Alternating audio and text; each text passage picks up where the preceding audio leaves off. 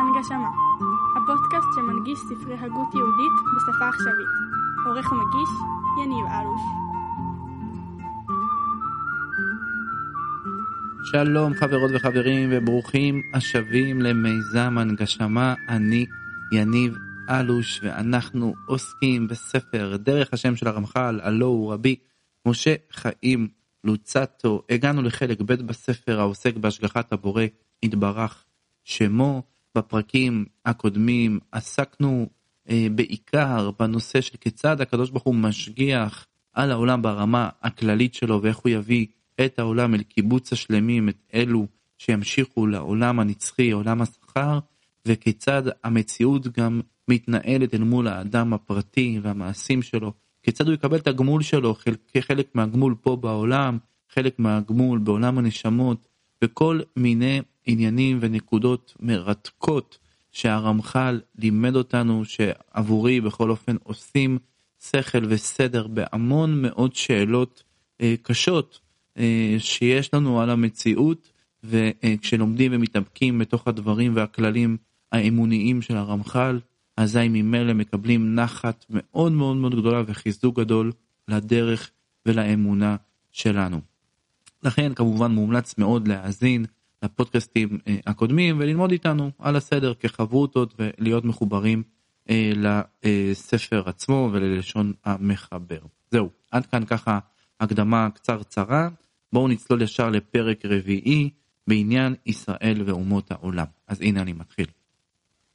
מן העניינים העמוקים שבהנהגתו יתברך שמו הוא עניין ישראל ואומות העולם, שמצד טבע האנושי נראה היותם שווים באמת, ומצד ענייני התורה הם שונים שינוי גדול ונבדלים כמינים מתחלפים לגמרי.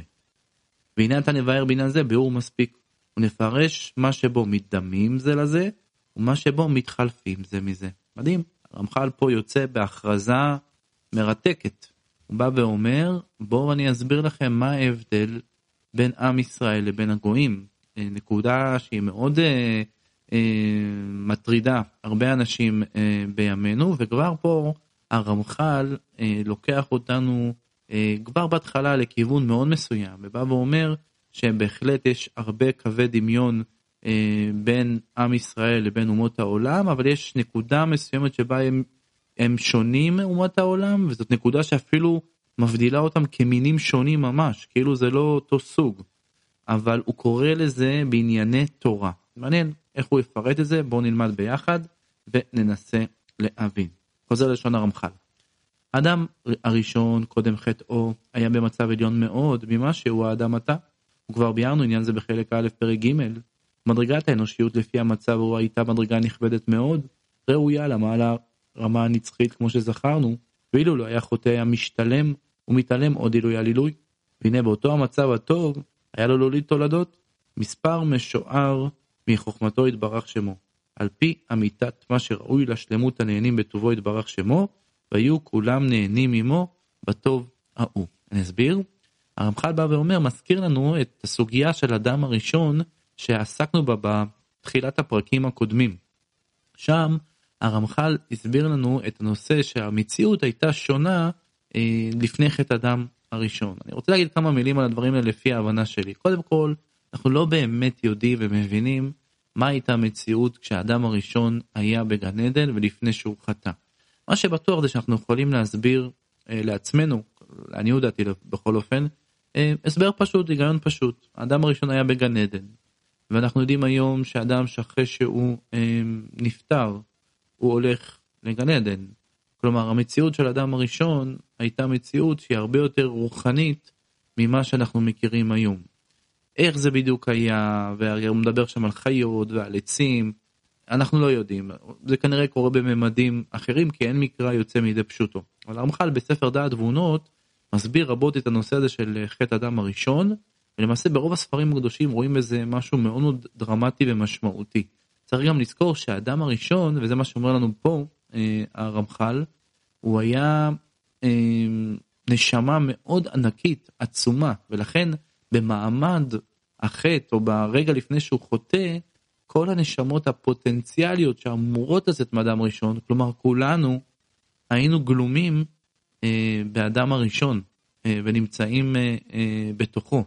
אז אם ממילא לקחנו, עשינו, ביצענו איתו את מה שהוא ביצע בצורה כזו או אחרת, עד כמה שאפשר להגיד, ברמה הרעיונית. אבל בכל אופן, הרמחל כאן מתחיל לבנות פה איזשהו מהלך מסוים. הוא מתחיל בזה שהוא בא ואומר, שימו לב, אדם הראשון, אם הוא לא היה חוטא, הוא היה ישר אמור לשבור את נקודת הבושה. זוכרים שדיברנו בתחילת הפודקאסטים, שאתה לא יכול להיות שלם אם אתה לא עושה משהו כדי להיות שלם בעצמך, והרמחל אמר לנו, לימד אותנו בדרך השם, בספר פה, שהניסיון בהתחלה היה ניסיון שהגיע מבחוץ, ואם אדם הראשון היה עובר אותו, הוא היה פותר את סוגיית הטוב השלם הזה, טוב שאין בו בושה, אבל ברגע שהוא חטא, אז לא רק שעכשיו צריך לתקן את מה שהיה צריך לתקן אדם ראשון לפני שהוא חטא, כן? את העניין הזה של הבושה, עכשיו גם צריך לתקן את מה שהוא גרם על ידי המעשים שלו, שהוא בעצמו בחר לחזק ולהרים מעלה את הרע, את הטומאה, לצערנו הרב. אבל מה שאומר כאן, קצת הערכתי אני יודע, אבל מה שאומר כאן הרמחל, שימו לב, זה שאילו לא היה אדם ראשון חוטא, אז היה צריך להיוולד לו תולדות. והתולדות האלה היו צריכים להיוולד לו במעלה הזאת, אילו לא היה חוטא. בואו נחזור ללשון הרמחל ונראה איך הדברים מסתדרים. אמנם, התולדות האלה שהיה ראוי שיוליד, נגזרו ושוערו מלפניו, יתברך שמו, משוערים בהדרגות מיוחדות. פירוש, שיש בהם ראשיים ונטפלים, שורשים וענפים.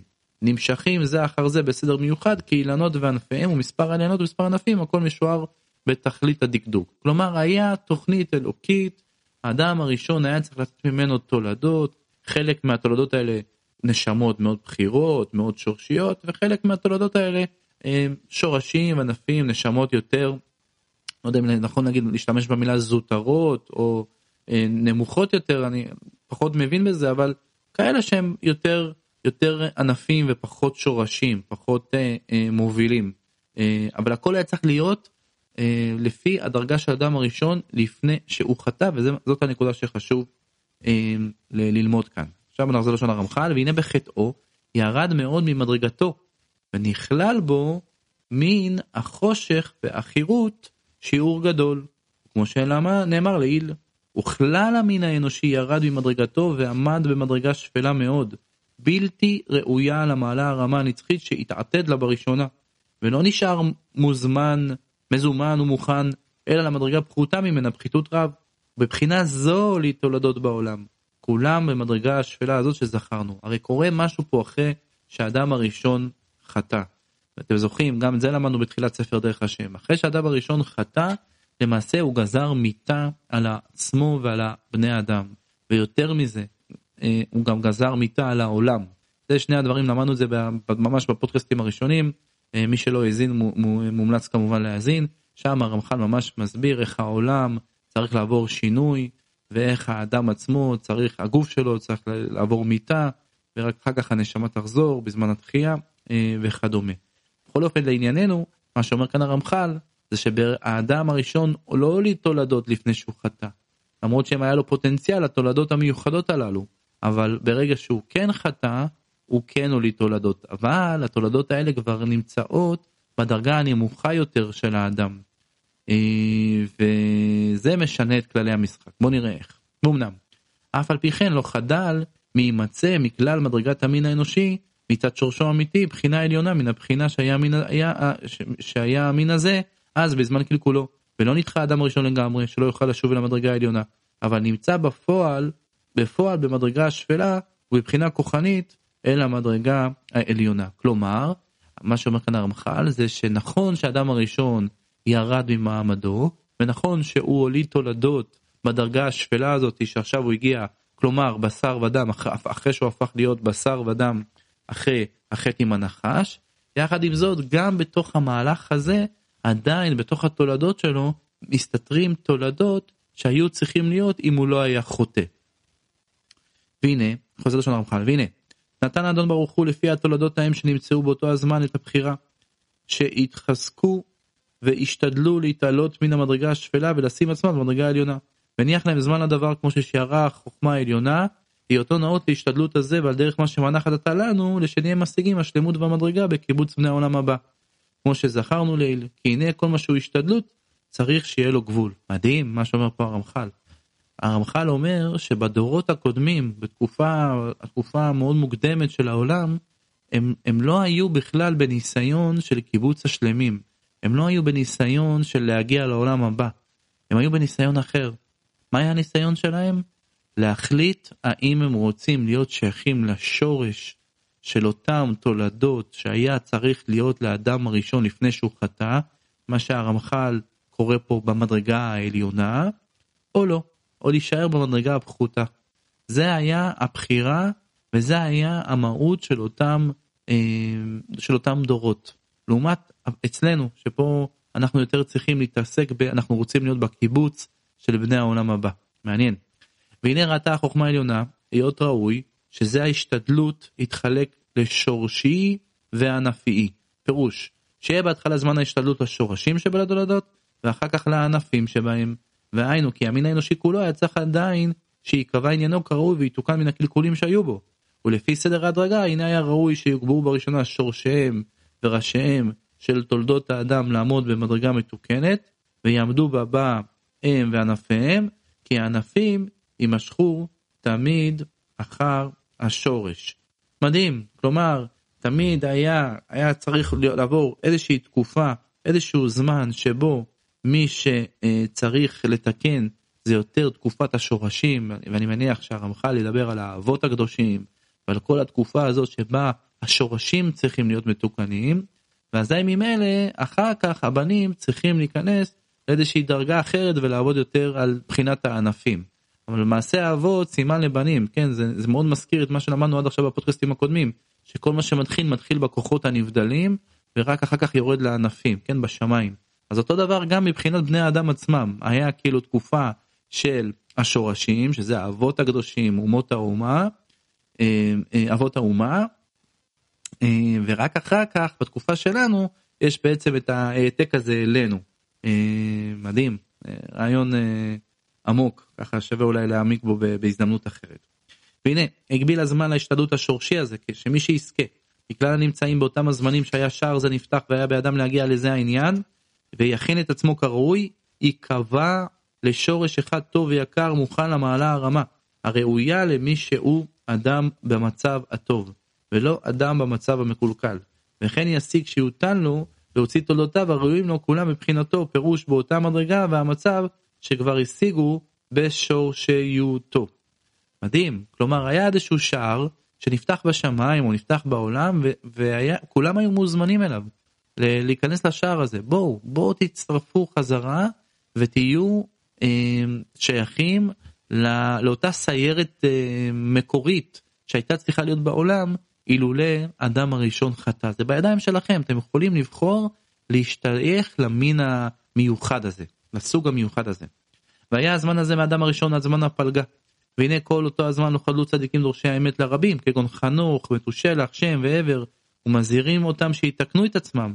וכיוון שנתמלאה סעתם של הבריות, דהיינו בזמן הפלגה, שפט במידת משפטו את בר שמו, היות ראוי שיגמר זמן ההשתדלות השורשי, ויהיה קיצם של הדברים, שיקובע מה שראוי להיקבע מבחינת השורשים, לפי מה שכבר נתגלגל ונהיה עד עת הקצאו. זמן הפלגה זה זמן שהארץ מתפלגת, אחרי מגדל בבל וכל מה שהתורה מתארת לנו, שם ככה איזשהו תקופה מאוד ארוכה, מאדם ראשון ועד אברהם אבינו באזור 2000 שנה, בעצם בזמן הזה היו גם צדיקים, כמו חנוך, כמו מתושלח, שם ועבר, שבעצם צעקו בעולם, אבל הם לא צעקו בעולם, אני אומר, זה כבר פה אני אומר את דעתי, כן, אבל זה נראה שלפי הרמח"ל, שהם לא צעקו בעולם, בואו חבר'ה, תהיו בקיבוץ השלמים לעולם הבא, אלא הם יותר צעקו בעולם, חבר'ה, השער של השורשים פתוח, בואו תצטרפו לשורש הנכון, בואו תצטרפו לשורש של האדם הראשון לפני שהוא חטא, אל תבחרו להיות בהמתיים,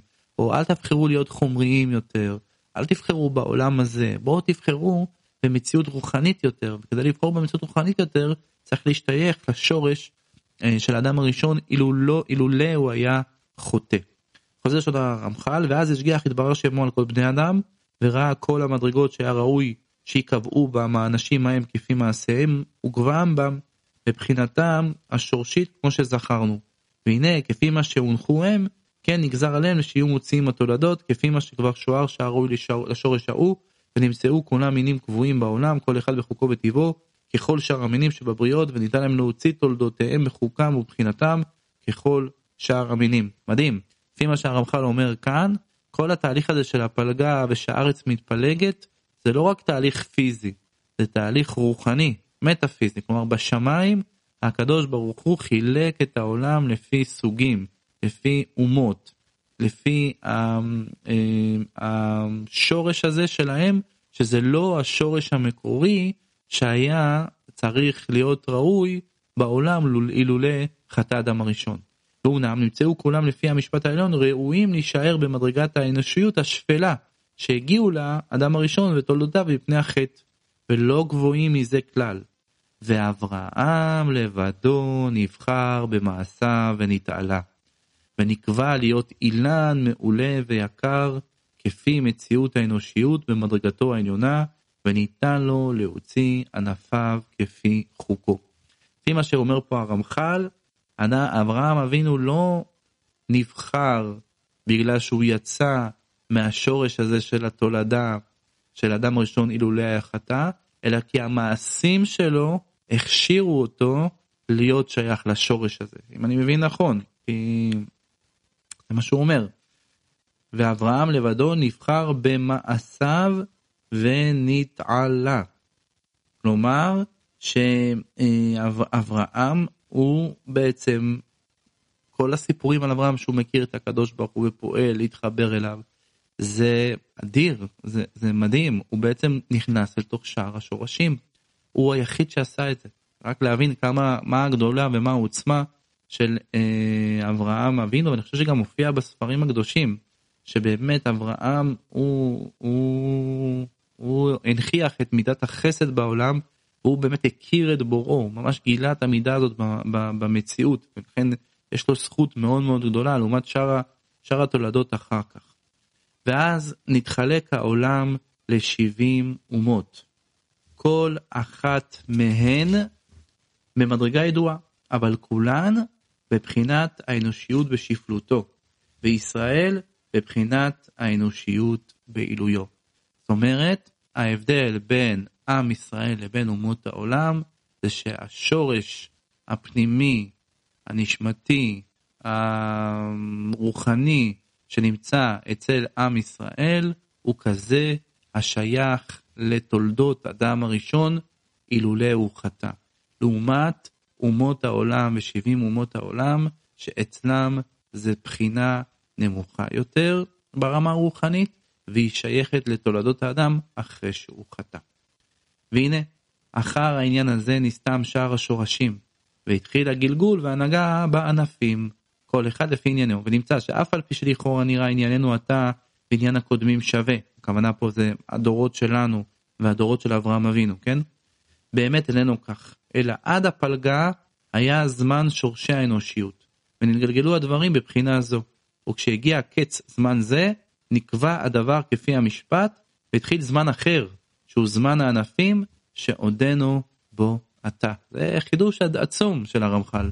אנחנו בכלל, האבות הקדושים שמדברים עליהם, אסור לנו לחשוב שזה אותו תדר, זה תדר אחר לגמרי, זה תדר של לחלק את העולם לאומות, להישאר להיות בשורש העליון או בשורשים תחתונים. אנחנו, בכלל, אצלנו הפאזה היא אחרת, היא כבר יותר קיבוץ השלמי, ולהגיע לעולם הבא ולעשות את התיקונים שנותרו לעשות אחרי שאומות העולם, הרי הענקים שבענקים, תקנו את מה שהם תקנו. ומרוב טובו וחסדו יתברך שמו, גזר ונתן מקום אפילו לענפי שאר האומות, שבבחירתם ומעשיהם יעקרו עצמם משורשם, ויוכללו בענפיו של אברהם אבינו, עליו השלום, אם ירצו. והוא מה שעשה, הוא יתברך שמו לאברהם, אב לגרים. ואמר לו, ונברחו בך כל משפחות האדמה. ואולם אם לא ישתדלו בזה, יישארו תחת עניינותיהם השורשיים, כפי עניינם הטבעי. מתאים? סוד הגרים. סוד הגרים קשור לבחירה של הגויים להזוז מהשורש שלהם לשורש של עם ישראל. וצריך שתדע שכמו שכלל תולדות האדם מתחלק לאילנות שורשיים וענפיהם עמהם כמו שזכרנו, כן כל אילן ואילן בפני עצמו ייבחנו בו הענפים הראשיים שמהם נמשכים ומתפרטים כל שאר הפרטים. כן, כמו שאמרנו שהיה ראוי שבעצם יהיה לאדם הראשון נשמות שהן יותר שורשיות וכאלה של ענפים, אז גם ככה זה הדבר הזה קורה גם בתוך כל אילן ואילן מה-70 אומות שהזכרנו קודם. ואומנם ענפי אילנו של אברהם אבינו עליו השלום הכוללים הנה הם עד 60 ריבו שהם אותם שיצאו ממצרים ונעשית מהם האומה הישראלית, ולהם נחלקה ארץ ישראל וכל הבאים אחריהם נחשבים פרטים לתולדות הכוללים האלה, והנה לאלה ניתנה התורה ואז נקרא שעמד אילן זה על פרקו. כלומר הרמחל פה ממש מדייק ומבאר לנו איזה אילן היה תחת אברהם וכיצד האילן הזה בעצם השתלם בבניו של יעקב אבינו. באמת שזה הגיוני, כי באמת עד יעקב היה ברור של ישמעאל וברור של עשו, אבל ברגע שהענפים המרכזיים נבחרו, אזי ממילא האילן עמד על פרקו. ואולם חסד גדול עשה הקדוש ברוך הוא עם כל האומות, שתלה דינם עוד עד זמן מתן התורה, והחזיר התורה לכולם שיקבלוה, ואם היו מקבלים אותה, עדיין היה אפשר להם שיתעלו ממדרגתם השפלה, וכיוון שלא רצו, אז נגמר דינם לגמרי, ונסתם השאר בפניהם סיתום שאין לו פתיחה, ואך זה שנשאר לכל איש ואיש מן ענפים ופרטיהם, שהתגייר בעצמו, וייכנס בבחירתו תחת אילנו של אברהם אבינו. כלומר, עדיין הייתה מציאות של כניסה לשער ברמה כללית, ברמה של אומה, וזה היה לפני מעמד הר סיני. ואולם, לא הייתה גזרה להעביד את האומות האלה, אבל כן חשוב להגיד שהרמח"ל אומר שעדיין, גם אם השער נסגר לאומות, הוא עדיין פתוח לבודדים, שזה חשוב להגיד, זה בעצם סוד הגרים. ואולם, לא הייתה גזרה להעביד את האומות האלה, אבל הייתה גזרה שישארו במדרגה השפלה שזכרנו, והוא מין אנושיות שהיה ראוי שלא יימצא, אילו לא חטא אדם ראשון. והוא בחטאו גרם לו שימצא. ואולם, כיוון שיש בהם בחינה אנושית, אף על פי שהיא שפלה, רצה הקדוש ברוך הוא שיהיה להם מעין מה שראוי לאנושיות האמיתי, והיינו שיהיה להם נשמה כאין נשמות בני ישראל, אף על פי שאין מדרגתם, מדרגת נשמות ישראל, אלא שפלה מהם הרבה, יהיו להם מצוות, יקנו בהם הצלחה גופנית ונפשית גם כן, כפי מה שראוי לבחינתם, והם מצוות בני נוח. כלומר, בעצם מדהים, מה שאומר לנו פה הרמח"ל ומלמד אותנו, זה שזה לא היה בדיפולט, זה פשוט, זה קרה, זה ברירת מחדל שמתרחשת בגלל הבחירה של אדם הראשון, אבל אם אדם הראשון היה מצליח לעמוד בניסיון, לא היו אומות עולם. לא הייתה מציאות של אומות העולם. מה הכוונה מציאות של אומות עולם? הכוונה שלא הייתה, לא היה את הסוג הזה של נשמה שהיא פחותה יותר, שזה לא כמו הנשמה העליונה יותר, שהיא רק צריכת השבע מצוות בני נוח שהגויים מצווים בהם, ופחות, ולא כמו הנשמה הגבוהה יותר, הגדולה יותר של עם ישראל. מעניין. והנה, בתחילת הבריאה נזמנו כל הדברים להיותם ככה או שיהיה שיחטא אדם. אם יהיה שיחטא אדם. וכמו שנבראו כל שאר העזקים, העונשים על התנאי, וכמאמרם זיכרונו לברכה. כן, חז"ל מלמדים אותנו שהיו הרבה דברים שהקדוש ברוך הוא ברא על תנאי, כדי לאפשר את הבחירה, והייתה בחירה אמיתית. אם הבחירה הייתה, לאדם ראשון הייתה בחירה אמיתית, הוא היה מצליח לעמוד בניסיון, אז באמת לא הייתה מציאות של הנשמות הללו, הפחותות הללו. אבל once קרה מה שקרה, אזי ממילא התנאי הזה מתקיים. ואולם, לעולם הבא, לא תימצאנה אומות זולת ישראל, ולנפש חסידי אומות העולם, יינתן מציאות בבחינה נוספת, ונספחת על ישראל עצמם. ונתפלים להם כלבוש הנתפל לאדם, ובבחינה זו יגיע להם מה שיגיע מן הטוב, ואין בחוקם שישיגו יותר מזה כלל. טוב, הדברים עמוקים, ודאי רומזים פה לכל מיני דברים או נקודות שקשורים לתורת הסוד וכדומה, אבל בעצם הקדוש ברוך הוא כמובן משלם שכר כל בריאה, ובוודאי שיש אנשים טובים ונפלאים ומקסימים באומות העולם, שמחויבים רק בשבע מצוות בני נוח, ובוודאי האנשים האלה צריך שיגן להם איזשהו שכר, אבל זה לא יהיה דבקות בקדוש ברוך הוא, כמו שעם ישראל יהיה דבק בקדוש ברוך הוא, איש איש לפי דרגתו, כמו שלמדנו בפודקאסטים הקודמים, אבל עדיין זה לא אותו דבר, אלא תהיה להם איזושהי מציאות של לבוש, מציאות נטפלת למציאות של עם ישראל. מה זה בדיוק אומר? קטונתי, אבל ברמה הרוחנית אין מה להשוות בין עם ישראל לבין אומות העולם. והנה, בשעה שנחלק העולם כך, שם הקדוש ברוך הוא 70 פקידים מסוג המלאכי, שיהיו הם הממונים על האומות האלה ומשקיפים עליהם ומשגיחים על ענייניהם, והוא יתברך שמו לא ישגיח עליהם אלא בהשגחה כללית, ועשה הוא ישגיח עליהם בהשגחה פרטית, בכוח שמסר לו אדון ברוך הוא על זה. על דבר זה נאמר, רק אתכם ידעתי מכל משפחות האדמה. אמנם לא מפני זה תעדי חס ושלום ידיעתו יתברך שמו בפרטיהם, כי הכל צפוי וגלוי לפניו יתברך שמו מעולם, אבל העניין הוא שאינו משגיח ומשפיע לפרטיהם, ודבר זה תבנהו במה שנבהר עוד לפני בסייעתא דשמיא. הרמח"ל יסביר מה הכוונה שהקדוש ברוך הוא משגיח על אומות העולם בהשגחה כללית ולא בהשגחה פרטית, למרות שבוודאי הוא יודע את כל הפרטים. בכל אופן, מה שלנו חשוב לדעת זה שבעצם השרים, יש שרים, מלאכים עליונים שהם ממונים על אומות העולם. ואולם במעשיהם של ישראל תלה אדון ברוך הוא תיקון כל הבריאה ועילויה, כמו שכתבנו. הרי למדנו עד מקודם שיש תנועה של המין האנושי מלמטה למעלה, על ידי הבחירה שלו הוא יכול להשפיע על הכוחות הנבדלים. ולא רק זה, אלא הוא צריך לתקן את העולם, את עצמו ואת העולם, זה הכל בידיים שלו. אז עכשיו הרמח"ל מדייק ואומר, אתם יודעים באמת במי, בידיים של מי זה? בידיים של התולדות, של אדם הראשון, לפני שהוא חטא. ומצד הדין, האמת היא, זה לא פייר לא פייר. מצד הדין זה באמת ככה, כי באמת הכל היה תלוי באדם ראשון, לפני שהוא חטא. כלומר, זה היה תלוי בו, ובתולדות שהיה ראוי לו להוליד. להם יש את המשימה הזאת, הם... איך זה נקרא בחז"ל? גדול המצווה ועושה, מן האינו מצווה ועושה. כלומר, יש משמעות קריטית במצוות כשאתה מצווה עליהם, ואז אתה יכול להשפיע, אבל אם אתה לא מצווה עליהם, אתה לא יכול להשפיע. כמו כהן והקורבן, לעומת אדם זר שנוגע בקורבן חס וחלילה. אז כאילו, מי שמצווה הוא זה שיכול לעשות את התיקונים הגדולים והגבוהים, אבל מי שלא מצווה, לא יכול לעשות את התיקונים. לכן ממילא עם ישראל שייך לשורשים, לנשמות ולתולדות שהיה צריך להיות באדם הראשון לפני שהוא חטא, והם צוו ביחד עם אדם הראשון לתקן את העולם ולמנוע ממנו את הבושה ולהעלות אותו אל עבר עולם השכר. אבל הם נכשלו ונפלו ומעדו, ועכשיו הם צריכים לתקן את המידע שהתרחשה ולחזור לאותו מעמד של אדם הראשון לפני שהוא חטא, ואז להתעלות כפי שהראו להם להתעלות. אבל בין לבין הם יצרו מציאות של אומות העולם, וזה מה שמלמד אותנו הרמח"ל. ולכן גם למציאות הזאת היא לא יכולה להשפיע ולתקן את העולם מלמטה למעלה, אבל היא כן יהיה לה איזשהו שכר שיגיע לה לפי המציאות שהיא עושה היום, וכמו שאמרנו בקודם.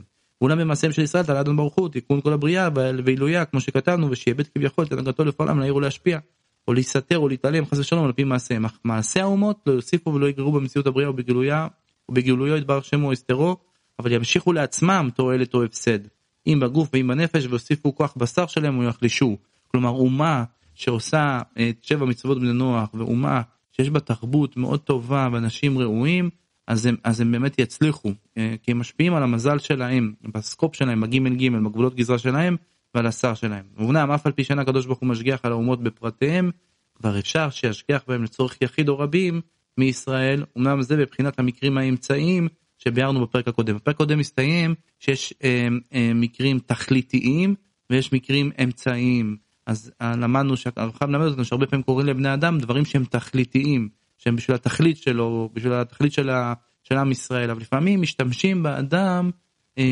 או קורא לאדם כל מיני דברים שהם לא תכליתיים, אלא הם רק אמצעים כדי להביא אותו אל התכלית, אל המרכזי, או שהם משתמשים בו כאמצעי למשהו אחר. אז פה מוסיף לנו הרמח"ל עוד נדבך ועוד רעיון, שבעצם יכול להיות מצב שהבחינה מול שהשימוש באומות העולם, יכול להיות שהקדוש ברוך הוא ישגיח להם בהשגחה פרטית בשביל עם ישראל, ולכן כן תהיה השגחה פרטית ולא כללית כמו שהוא לימד מקודם. עד כאן העניין של בינן ישראל ואומות העולם, מרתק מאוד. אני מניח שהרגשתם שגם לי עלו ככה תוך כדי שאלות ששווה אולי ככה לברר. אולי זאת הזדמנות להגיד שאגב אתם מוזמנים, מי שמאזין, אם פתאום יש לו איזשהו רעיון או שהוא מקשיב ומאזין לי ושומע וחושב אולי אחרת ממני או רוצה להגיד איזשהו דבר אחר, אז מפורסם, בפודקאסטים השונים מפורסם המייל שלנו, אז בוודאי אתם מוזמנים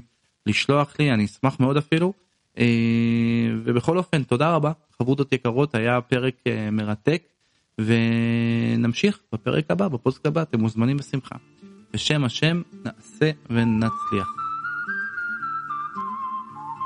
אנגה שמה, הפודקאסט שמנגיש ספרי הגות יהודית בשפה עכשווית. עורך ומגיש, יניב אלוש.